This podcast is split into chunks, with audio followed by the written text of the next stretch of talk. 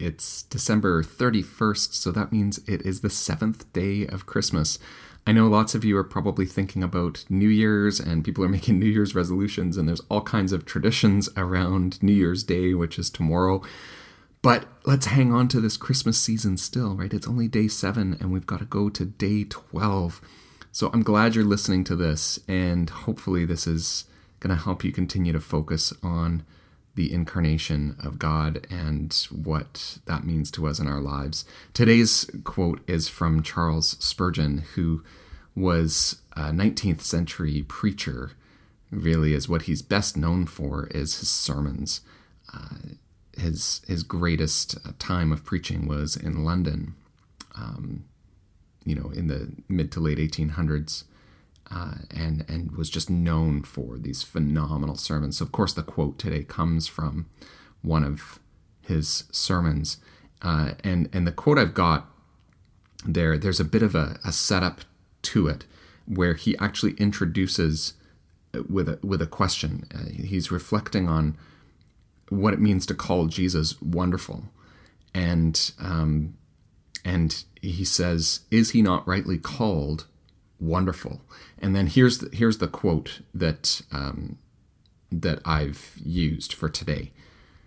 So so here it is: infinite and an infant, eternal and yet born of a woman, almighty and yet hanging on a woman's breast, supporting a universe and yet needing to be carried in a mother's arms, king of angels and yet the reputed son of Joseph, heir of all things and yet the carpenter's despised son.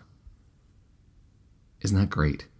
And then, after he's listed all of that about Jesus, then he adds, Wonderful are you, O Jesus, and that shall be your name forever.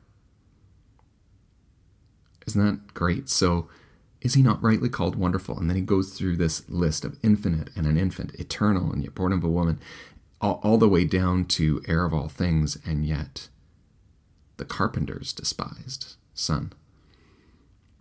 So good. And his conclusion wonderful is going to be your name forever. You will always be known as this wonderful Savior, Jesus. Uh, I love the way this passage builds as well. You know, adding all of these pairs kind of just keep building on one another until he just kind of exclaims, and you know it'd be it would have been great to hear him preach um, and, and, supposedly it was just a phenomenal experience to to hear one of his sermons. But you can hear it kind of building and then him just exclaiming at the end of it wonderful are you o jesus and that shall be your name forever. So it's just um, he's not trying to necessarily he would use logic in his sermons for sure but here he's not trying to necessarily create a logical argument, right?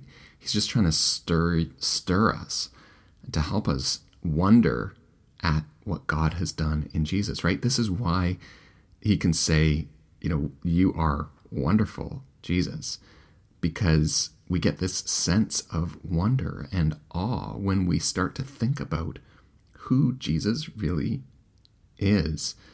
This, you know, infinite and an infant. I, you know, that's we wonder at that.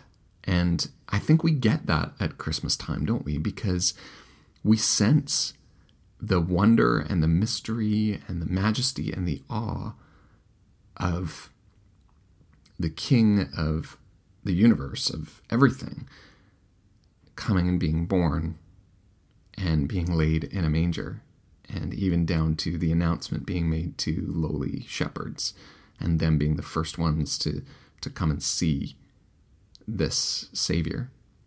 We're in awe of God's way of doing things. We're in awe of this Jesus who lies there and is held in his mother's arms.